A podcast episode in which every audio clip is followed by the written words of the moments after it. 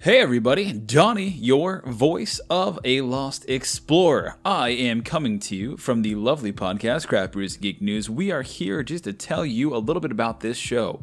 We have heard a lot of feedback. People want to hear all 10 chapters back to back in an unabridged version of Andreas Constantine's Ode to a Lost Explorer. Visit his full audiobook at ode to a lost. And of course, please check me out and my group at Craft Brews and Geek News Podcast. This is a very special episode, again, unabridged version of the Voice of a Lost Explorer brought to you by Andres Constantine Donnie of Craft Brews and Geek News.com, and of course, all fans of No Man's Sky.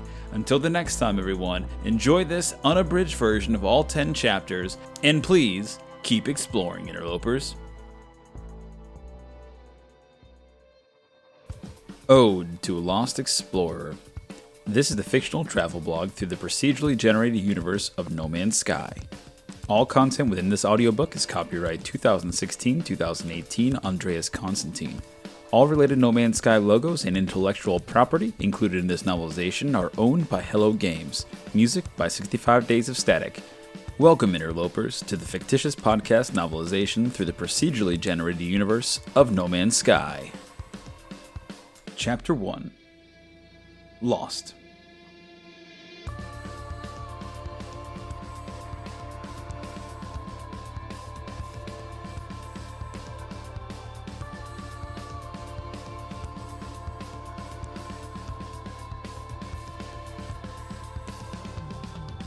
I awoke lost on some alien world, but I can't seem to remember how I got here.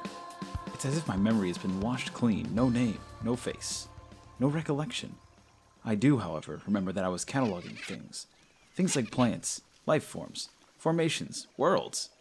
Intriguing. But why? The red sky and landscape flood my vision through the long day. At night, the cold bleeds through the layers of my shielding and my exosuit when I'm outside. I return quickly to my ship. Luckily, I've got a backup generator working, but it's really the only thing keeping me warm. I've examined the ship's vital systems, and it seems to be woes and grief, so yeah, it's in need of repairs. The pulse engine, thrusters, all items critically damaged. What a mess. How did the ship end up so badly damaged? I know what needs to be done. It seems strange that I do, but I still wonder if I'll ever get it repaired. I need to craft Carite sheets. The planet seems to be rich in iron, so I should be able to manage. But I'll need other resources, which might pose a very big problem.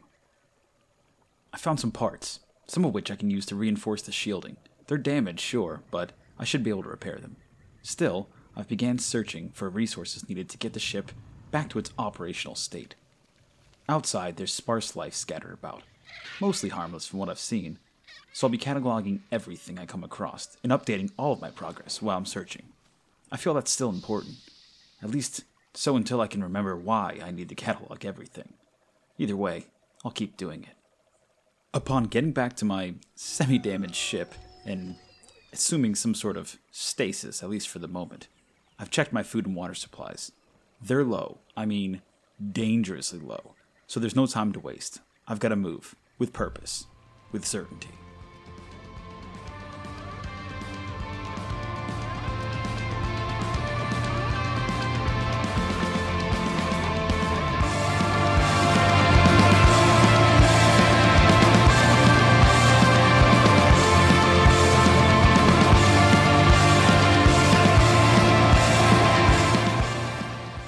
Chapter 2 Out and About.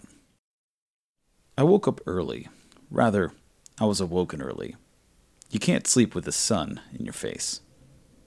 I slept in the ship's habitation quarters, a penthouse suite, which basically consisted of a cramped single bunk, galley kitchen, toilet, and a sonic shower. It beat sleeping outside in the cold, I guess. So, yes, it did feel like a penthouse suite. But I left the cabin door open hence the sunlight in my face. Found a jetpack stored in the ship's supply cabinet. Fits like a glove right over my exosuit, but I'm too scared to use it. Maybe when I'm feeling more confident. More confident that I'm truly a bird. Who am I kidding? The rest of the day I spent scavenging the landscape for resources. Fortunately, I was able to find fresh water and food, mushrooms, and some type of red potato plant. They both checked out as safe for consumption. After lunch, I trekked out again, this time focusing only on the ship's repair resources. By late afternoon, I was about ready to give up, till I stumbled into a hole in the ground while investigating a sound. It sounded like a mating ritual. For example, have you ever heard a horny moose crying in a rutting season? It's not pretty. But I'd fallen into a cavity and injured my knee and elbow. Nothing serious, just a few scrapes and bruises. When I got to my feet, I saw a few stars twinkling in the front of me. Did I hit my head? I was wearing an environmental helmet, so I doubted. Then I saw a deep blue sparkle, a vein of heridium, actually a node of heridium, which extruded out of the hole while I was in. I began to mine it in earnest. After making a few round trips, I mean, my exosuit can only hold so much, it eventually got too dark, and even with my helmet's torch, it was just too dangerous. But I collected enough heridium. The next morning, iron. That was in vast abundance. By the following afternoon, I'd crafted the Carite sheets I needed, as well as on my way to completing all of my repairs. Except that I needed crystalline. There was no blue crystalline extrusions anywhere. I needed to scout further, possibly camp further than my ship than I'd prefer, but I had no choice. If I ever intended to launch this ship back into space, I'd need to make the long trip across the harsh, alien terrain. Time was running out, as were my supplies.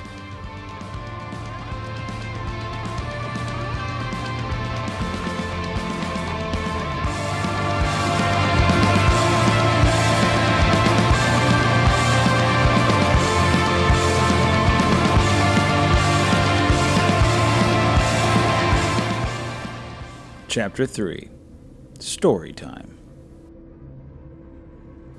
Two problems. First, I froze during the first night while I was outside camping. So I slept in a cave. It was warmer, but still damp. Damp as a wet towel. But I survived the night. However, I've noticed that this planet lacks amenities for winter camping, as well as winter sports. If it had snowed, at least I could try out some of my skiing skills. You know, the ones the, ones I don't have. But at least I dream of having them. This dry red rock and cold. Cold like hell, without the heat.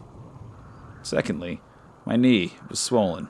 My fall, my injury, well, it wasn't that minor after all. So I'm using a trekking pole to help me as I limp along. When I find the crystalline, I'll need to head back to the ship, you know, get myself all patched up. Once the ship is working, the medic, the AI, should be able to fix me up. On the second day, late in the afternoon, I found my crystalline. Joy, oh joy. Now, get back to the ship before I die out here. I didn't make it back to the ship. Just before dusk, I came across something. A structure hidden in the ruins, alien, with auburn shaded markings on the walls and pillars. I just had to investigate. It's the explorer in me. Without realizing it, it grew dark, fast, very fast so I had to spend another night out in the wilderness, this time in the safety of the ruins. The main building offered me some comfort from the weather, even though there were no windows or doors. Still, the view was breathtaking, in a freezing sort of way. In the morning, I found a strange circular shape carved out of fragmented stone from the ground, a plaque of sorts. I reached out to touch it, and it seemed to spring to life. A bizarre sphere rose out of the plaque and spun in midair. Dare I say, then I lost track of all time, sense, I had no idea where I was. A language I had never heard before filled my head, and yet somehow I understood. A story played out in crashing silence the destruction of Corvus Prime and the ascent of the Gek? Who the hell are the Gek?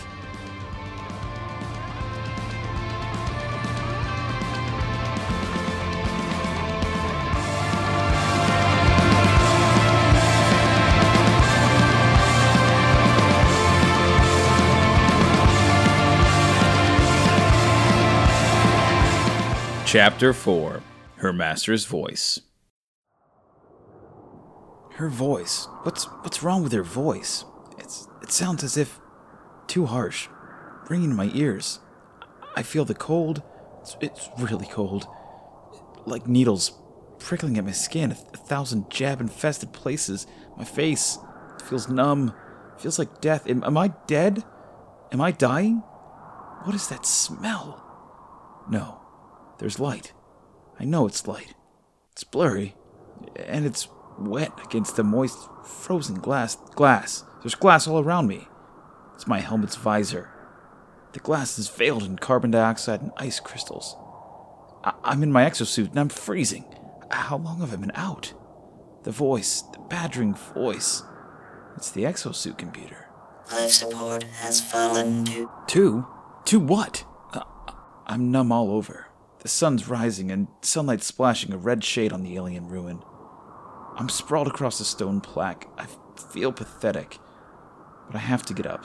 I have to get my blood circulating. My legs. I can't feel them. I manage to push against my elbows, raise my torso, lift my stiff neck, and crawl to the still resting sphere in the center of the plaque. I don't have a choice. I activate the jetpack.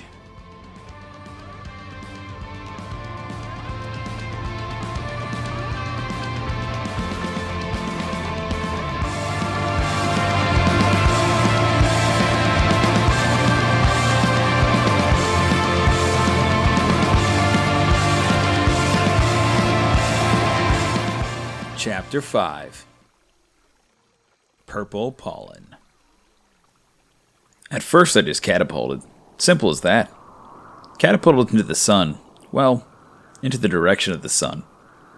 The rush of the air over my body shook me like a weather balloon in a tornado. Nah, scrub that. It felt more like a rag doll being flushed violently down someone's toilet.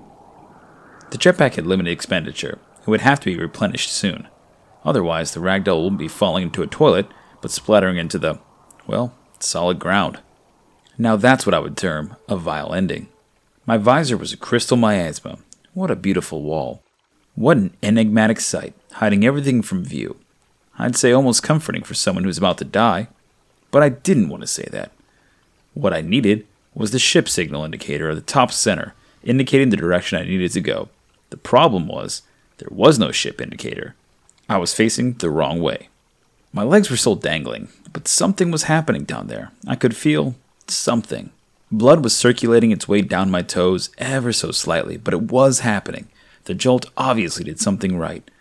Now just to twist my body round so I could at least find the ship's direction, then land before the splatter. My arms and hands were still responding, as was my upper body, and I managed to twitch my torso incrementally. It worked. Ship appeared in the visor, but I kept twitching it till it was at the top center, but it was too far to reach without replenishing the jetpack, at least once. I slowly gained better control and then gently descended. There were stars in the ground. Damn, my head was throbbing hard. The suit's oxygen. Depletion was imminent. Touchdown. Damn, my legs buckled. I should have expected that. Too much weight. I was carrying samples, resources, minerals I'd mined.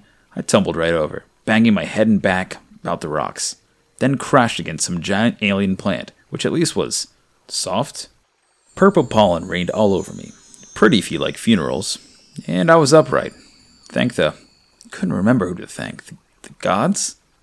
I couldn't remember any gods, so I thanked myself. And the plant. Reminder to myself if I survive this, give that plant a name. I sat against my plant friend. My vision was blurring, but in the blur, I could see the jetpack indicator had stopped flashing. It had recharged. I was losing track of time. Seconds seemed to last forever. No air left. So instinctively, I activated the jetpack one last time. Time's a funny thing, you know. The body works outside time when you die, and its passing is no longer measured. In fact, it doesn't even pass. It just is. But here's the mystery how the hell did I wake back up my ship?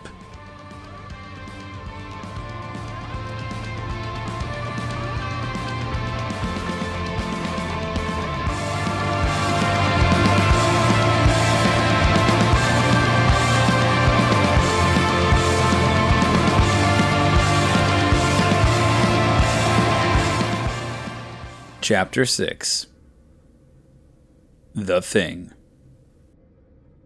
I regained consciousness, which meant I was alive. Just to reassure myself, I checked my HUD, my heads up display. Yes, life readings. My life readings were registering someone alive in my exosuit, so it must have been me. The minerals I was carrying were no longer with me. Strange. How long have I been out? Calendar readings showed two days. I was starving and I was thirsty. I grabbed something to eat from the galley. Had I left it in such a mess? I don't think I was alone. Someone had been looking through my belongings. I checked everything, but nothing was missing. The reading terminal had been left on, but I remember closing it. I noticed a page titled Planetary Resources Analysis, and below information concerning the resources collected on the planet, data and location also displayed. Someone was interested in what I had discovered, and they had gone through my data. A trader, perhaps? Maybe a pirate? Or even a smuggler? So, whoever they were, they were in the right place, at the right time. At least in my case, since they saved me. Maybe they were just curious and I was jumping to conclusions. But where? Where were they now? My knee was better, a bit numb, but the swelling was gone. I slowly moved out of the habitation quarters and made my way to the ship's cabin. Outside, a silent doleful mist hung heavy over the landscape of dark shadows. It was empty at night, without stars. The ship's canopy was tinted with readings from the display panels. In the low light, a single LED on the ceiling was flickering on and off. I froze. There was a pale reflection on the canopy of a small, pudgy figure sitting in the pilot's seat. Somebody or something was in my seat, fast asleep and snoring. I nudged the thing. I didn't know what to call it yet. Hey, you there. Hello? Initially, there was no response. If it wasn't for the snoring, I'd consider the thing had passed away. Suddenly, it opened its eyes, eyes shaped like round black opals. It blinked, then croaked, crackled, and broke out in a gargling sound as it spoke to me. Friend, It said slowly, surprised that I could understand it. need not worry. More gargling. Came to help. Saw danger. You in danger. I stood there gawking for a moment.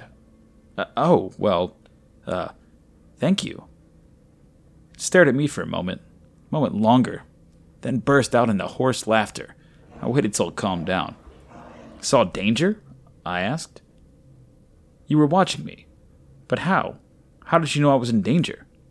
Scanner picks up radio distress signal from this ship. Came down to help. Poor distressed you. He croaked. Strange. I couldn't recall having sent a distress signal. At least I don't remember having sent one. But I had found the ship and it was in terrible state. Maybe the previous occupant had a signal transmitting all along, then had wandered off, and ended up lost, or worse, dead. Like I almost ended up. Uh, well, thank you, uh, all the same. That is, uh, you know, f- for coming down to help me. Help, friend. Yes. He paused. Its black eyes peered into mine. Then friend might help me too, yes? Its huge, striped, toad like head seemed to stretch out sideways as its mouth expanded into a huge smile. I held back from laughing at the comical oddity, wondering what it might want from me. Nervously, I replied, Sure. Squawking laughter filled the cabin as it stretched up its short, clunky arms and started to clap jubilantly. I knew I had no choice. After all, it had saved my life. But I still wondered. I wondered what I'd just committed to with this bizarre creature thing.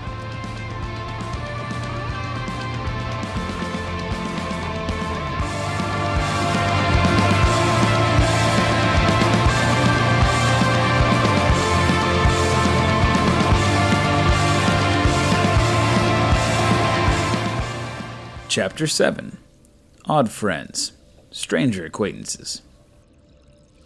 I didn't get much sleep till morning, but I seemed to have made a friend of the creature, introducing itself as Navigator Kalo.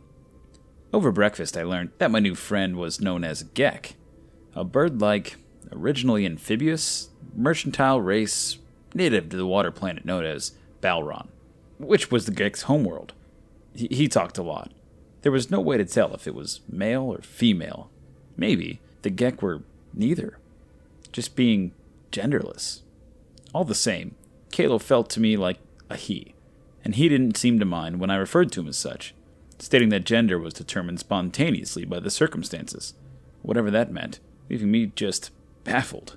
I did not pursue the topic further. Shuttle have too many problems. Will take too long to fix. Limited storage space. Kalo said.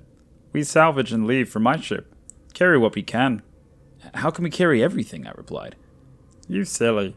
He crackled into laughter. Look outside. I moved to the front of the ship to take a look out from the canopy. I hadn't noticed anything in the dark of night, but now, in the early daylight, I see a large, bulky vehicle parked right beside my ship. Together, we load everything on the strong Colossus and drive back to hauler. Then we leave Barren Planet. Kalo paused, while he studied me for a moment. Don't think too hard. Trust Kalo. Not safe here. Must go, and soon. Why? What's wrong? I asked. No time to explain now. Later. Now we go. Come, start with supplies, then ship parts. It took us till mid afternoon to load the Colossus, stopping only for a short lunch break on Kalo's insistence, and the orchestral accompaniment of loud, grumbling sounds emanating from his belly. The Colossus name was justified. It had a lot of cargo space, and we managed to fill it up with supplies, parts, plenty of room to spare. Kalo seemed agitated as the day began to fade. Late. Hurry. We go now. I took one final look as Kalo drove off at the broken shuttle that had been my shelter. It reminded me of the carcass of some fallen beast I'd read about, somewhere in my lost childhood. Memories of a beast that had sustained my life, had kept me safe, but had finally succumbed to the ravages of a dead, desolate world, collapsing as it gasped for its last breath. It seems like there was a voice, someone reading it to me. Parents, perhaps? My own mind playing tricks, perhaps? I had no recollection of parents. In fact, I had no memory of anyone. We arrived at Kalo's ship before twilight, in a storm of stinging red dust, with visibility limited to the distance between the Colossus and the ship. I could hardly make out anything. We struggled to load everything that we had packed in the hauler, from the external holds and the roof of the Colossus. My protests to wait until morning were rebucked with a frantic waving of hands by Kalo, pleading, No time. We go tonight. Kalo's urgency troubled me. I couldn't imagine why he was in such a rush to leave. And tonight, in the midst of a dust storm? A few hours into the planet's night, and we were done loading everything, including the Colossus, with its full hull, but fortunately the storm had settled down to an occasional but annoying waft of dust, dirt, and sand. I couldn't believe we had finished. I was exhausted, hungry, and thirsty. Please, slowly. Don't make a noise. Follow Kalo onto hauler. Come. I had no idea what he was talking about. I was beginning to think he had lost his mind. Maybe I should have stayed and repaired my ship. I was beginning to regret having followed him back here. But it was too late to think of regrets. What was done was done. I'd have to make the most of it. Following him slowly into the hauler, I found myself in a dark room. Slowly, a faint blue glow from a single panel in the ceiling began to light the hold. Your Eminence, please forgive Kalo. Foolish servant am I for taking so long. It was some distance, many things to load, he said, smiling. Supplies were desperately needed, have been found, secured. We now resume mission. Let me introduce. Kalo stopped and turned to me with a look of surprise. I don't know friend's name. F- flabbergasted, I looked at the single figure seated in a couch against the back of the ship. As more light panels began to glow, I could see her young face, a female, humanoid, beautiful in every sense. She sat looking up at me and smiled. I replied slowly, I. I don't know my name.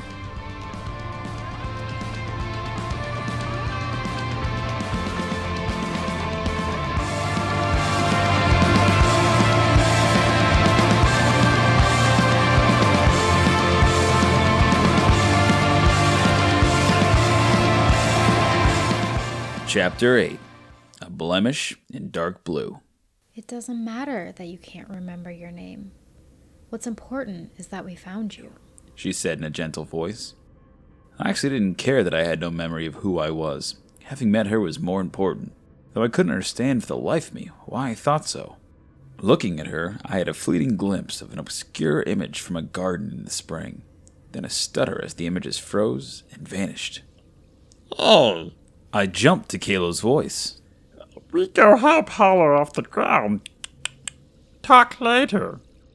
I followed Kalo to the hauler's cockpit, while glancing back and wondering who she was.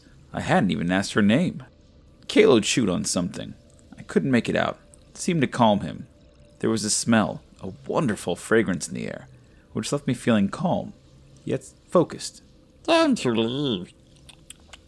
You take control seat. I balance thruster mix. Big payload, extra oomph. Oomph? Yes, oomph. Like you need energy, power, push. Understand? Otherwise, we're stuck here on Red Planet. Supplies I need. He paused to think. We need to take back. Otherwise, everyone's stuck, okay? He croaked, then stopped. Was that a nervous laugh? Or just his way of relieving tension?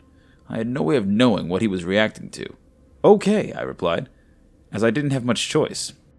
Kalo guided me through the ship's controls. At first, I was lost. Even though the controls looked similar to my shuttles, I had never actually flown either. But strangely, I understood what needed to be done.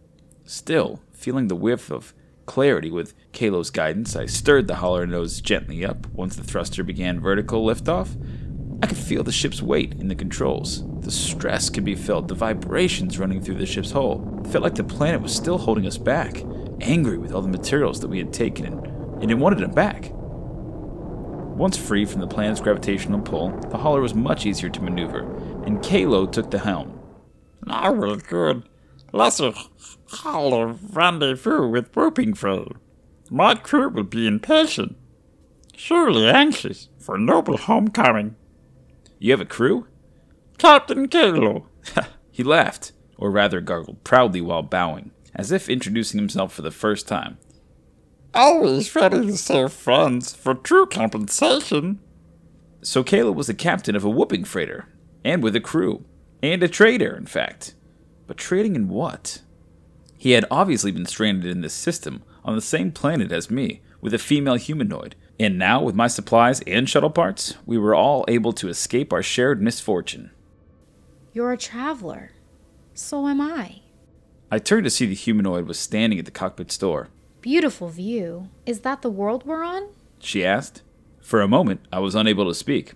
Uh, b- beautiful, yes, I uttered, without taking my eyes off of her. Realizing what I had said, I quickly turned to look out at the planet as I felt my cheeks blush. I- I'm sorry, I said, looking back at her, hoping she hadn't noticed. I, I don't know your name. Aria. She answered. The hauler had now left the planet's orbit, and Kalo repositioned the ship away from the planet, pointing its nose into deep red abyss of space. He powered up the main pulse thrusters. Ambassador Aria Costa, Kalo added. What did Kalo mean? Aria was an ambassador? Ambassador to whom? Or to what? Fasten down, hauler flinging, far end of system. Rendezvous whooping crater behind Big Planet. Hidden in shadow of moon. Aria and I returned to the hauler's cabin and buckled into the two front seats that offered a bubble view into the cockpit and the canopy out into space. The acceleration was instant, then stabilized, allowing us some movement while the hauler sped blindingly into the far end of the system. We approached the dark Carulian planet and slowed down as we entered high orbit. Its face looked barren, lifeless, and cold. Far from the sun, its surface shimmered like a pale moonlight in winter. Kalo skimmed the hauler across the atmosphere to the dark side of the planet, where the only light came from the hauler's heat shields, glowing orange in the thin, high altitude friction. In that endless night, I could only make out a small black disk looming in the shadows. We go there. Between moon and planet, to secret spot of whooping freighter. Kalo pointed as he turned his head back towards us, smiling. Come on, speed safe now. Come to front to see Kalo's interstellar freighter. Between the planet and its moon, a gargantuan ship loomed, the begotten offspring of some ancient giant, floating in an empty ocean of gloom. As the hauler approached, small lights appeared like fireflies in the dark blue. I watched as Kalo sent an encrypted signal. He waited for a response. The hauler slowed as the freighter grew in size. The fireflies grew too, flickering now like candles. Aboard! Oh, sisters! Kalo fell back into his seat as the realization of what we were seeing unfolded.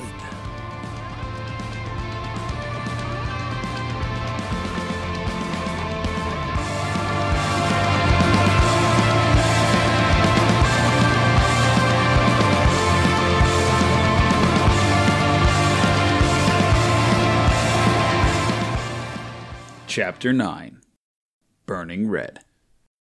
The fireflies were not candles, but giant burning orbs, storage spheres adjacent to the ship's hull, which once stockpiled the freighter's supply of oxides and isotopes. They had been torn apart and pillaged. I felt that what hope the three of us had rekindled would soon be extinguished, along with the fires. I'll come, I'll come, Kalo exclaimed. Aria had moved close to Kalo and placed her arm over his shoulder, letting him know he wasn't alone. Kalo maneuvered the hauler across the freighter's superstructure. Most of the turrets had been destroyed, the plating pocketed by blasts and explosions. Slowly taking account of the damage, he seemed to be calculating something in his head while mumbling words in Gek that I could not begin to fathom. I looked at Aria for an indication for what lay ahead, but she was preoccupied with comforting Kalo. So I risked asking, What now? Now we land on Peppered Freighter to see what to fix.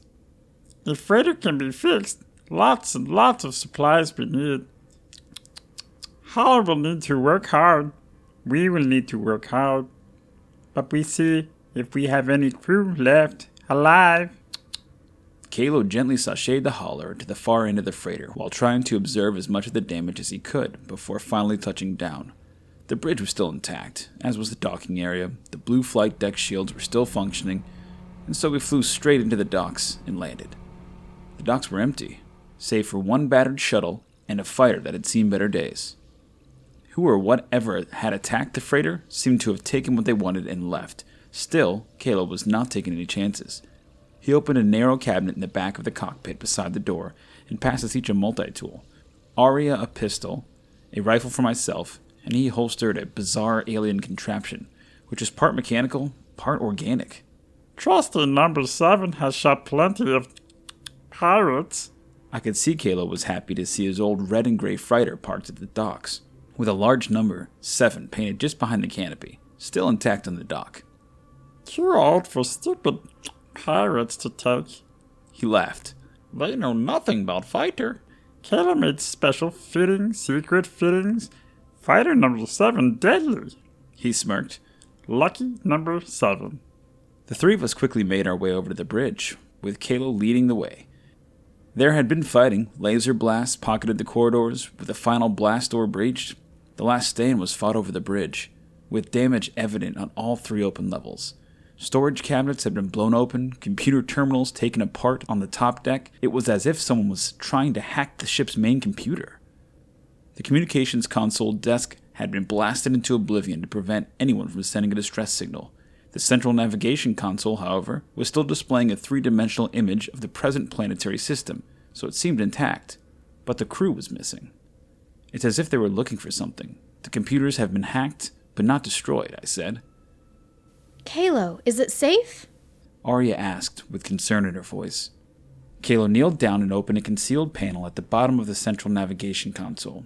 Out popped a compact, translucent musical keyboard on which Kalo began to play a specific tune. Each key had a differently colored wire connected to it, running from the keys up into the console in a maze of spaghetti rainbows. It sounded strangely familiar, but I felt totally out of context, as if I was imagining either the music or the crazy situation I had found myself in. As Kalo played, the image of the three dimensional planetary system distorted and started to remodulate into musical patterns as a new image formed. A strange, dark mold began to form in front of my eyes. At its center, a burning red sphere pulsated. Before the image could become coherent, Kalo stopped playing. The console and the planetary system reappeared. It's safe, Kalo said, taking a deep breath. He closed the console, stood up.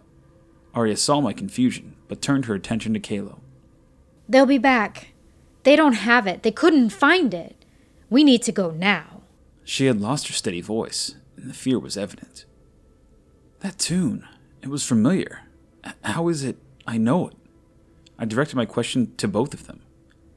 It's just a password for console. But Kalo plays music too, so maybe you hear Kalo's great performance. Known in many Gek systems. Yes, very popular. Kalo answered proudly while making some strange gurgling sounds. You're you're imagining things. Aria said, trying to reassure me. And now I'm imagining sounds. Is that a knock? No, you're not imagining it. I can hear it too. I said, turning to look in the direction the sound was coming from. Come! Kalo instructed us to follow him to the back of the bridge, then up the stairs connecting the different levels of the bridge, back across an upper conduit spanning the docks below, and ahead to the hydroponic bay. The door was sealed, but there was a steady knocking sound coming from within. Kalo came forward and entered a pin number with one hand, weapon at the ready with his other. I took aim on the door with my rifle. Aria kept at her distance behind us. I noticed she wasn't holding the pistol. The door opened, triggering a remote beacon. Kalo hissed and exhaled loudly, saying, No trouble, but crew safe. Five Geks were tied and gagged in a row, their backs against the wall. Quickly! Help me untie! I entered the bay with Kalo, and together we saw a multitude of stars cross our eyes as a loud thump shutted the back of our skulls.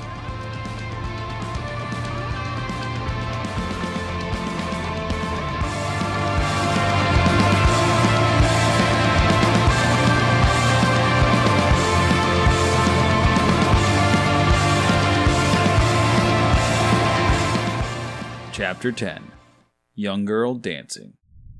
As I lay semi conscious on the hydroponic bay floor, I dreamt I saw shadows.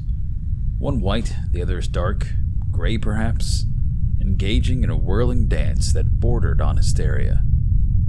I was aware that my own ability to observe my surroundings had diminished. After all, I'd been struck down by someone.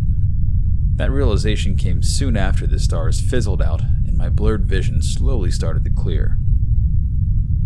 The one in white was a girl. I could see the slender shape of her form. Was that Aria? She had been wearing a white exosuit. Coherence had broken down when I fell. The flow of events distorted. The need to remember what I was witnessing, however, paramount. Order was out of sync, and a general state of chaos ensued. Marauders, or pirates, or whoever they were, had ambushed us. Strange. I thought they had taken what they wanted. What was missing? There were three, no, four of them. They had remained behind, fooling us into thinking that they had left, only to ambush us, knocking me and Kalo out. We had opened the door to the hydroponic bay and set off a beacon, sending a signal. Soon the rest of the pirates would return. We had failed. Failed Aria. I lay on the floor watching the image of the girl I associated with Aria change. She suddenly looked disproportionate. I was losing focus again, unable to see clearly. She hadn't been caught, since she was moving freely between the pirates, unless I was dreaming. That couldn't be her. What was she doing? How was she avoiding them? I was imagining things. I could feel my head throbbing. Aria throbbed as well, brilliantly white, then translucent, as if she was here, then not here. For a moment, my head cleared, and I saw a dark impression deep within her. I saw it spring to life. A burning red sphere pulsated, the same one I glimpsed on the freighter's bridge when Kalo played the musical notes with his keyboard. But this time, it was inside of her, inside Aria, holding her form together as she pulsated. My eyes were playing tricks. I was only watching her heart beating, unless the red sphere was her heart, or I was losing my mind. One by one, the black shadows seemed to fall, till only the white one stood. Aria? I lost consciousness again, but in the darkness I began to hear sounds and voices. Quick, no time to waste. I Gek croaked. Don't forget about me, boss. Time dead pirates. Throw them out and shuttle. Do we have momentum to jump, jump, jump? Yeah. You should get out of pirate system. To the bridge. Yes, but. More gargling sounds. I heard feet running, a lot of clacking, and a door opening, bodies being dragged, and a door closing. Aria is out, exhausted, needs to rest. Sleep. Help me lift Traveler off floor. It was Kalo's voice. He was all right. Aria? What's happened to Aria? I struggled to ask as my vision finally began to clear. I'm all right. She said. The beacon. Knock out the beacon. She was talking to Kalo. Kalo chuckled as he turned his alien multi tool on the beacon and disintegrated it. Bye bye, little beacon. Help me up. She instructed. From the forward observation windows of the bridge, the battered shuttle drifted away from the freighter, loaded with four bounded pirates. Kalo's crew has made rudimentary repairs on the damaged computer systems, and we are running a simulated jump sequence. Okay, we go hyper hyper, but only one star system ready. Steady, shoot. Kalo's chief technician announced. The jump simulation failed. Need to fix computer. More work, more time. He cried. A chorus of croaking grumbles echoed across the bridge in a unilateral agreement. Kalo sighed as he turned to the long range scanners that had picked up a blip. Pirate ships were approaching on the intercept vector. Pirates returning. Need time to fix broken computer, then jump. Kalo declared as his crew suddenly fell silent. Kalo meet pirates midway, installed. Fighter number seven. Lucky number. Well, save crew, save Aria, save traveler. Peppered whooping freighter must jump. He turned to his chief. Fix computer, jump. Kalo will follow later, same coordinates. His chief nodded, and all his crew went back to repairing the damaged systems on the bridge. Kalo turned to me and Aria. Friends, please not worry. Kalo, great pilot. Stupid pirates, no match for lucky number seven. Enough time to escape. Meet a new star system when safe. He hugged us both and left the bridge. I turned to Aria. He'll be fine, I said, but I was not so sure. I hope you're alright. Aria said. The fighter blasted out of the docks and rocked its wings, signaling a final farewell while turning starboard from the freighter bow. Instantly, the main pulse thrusters came online, and fighter number 7, piloted by Kalo, disappeared.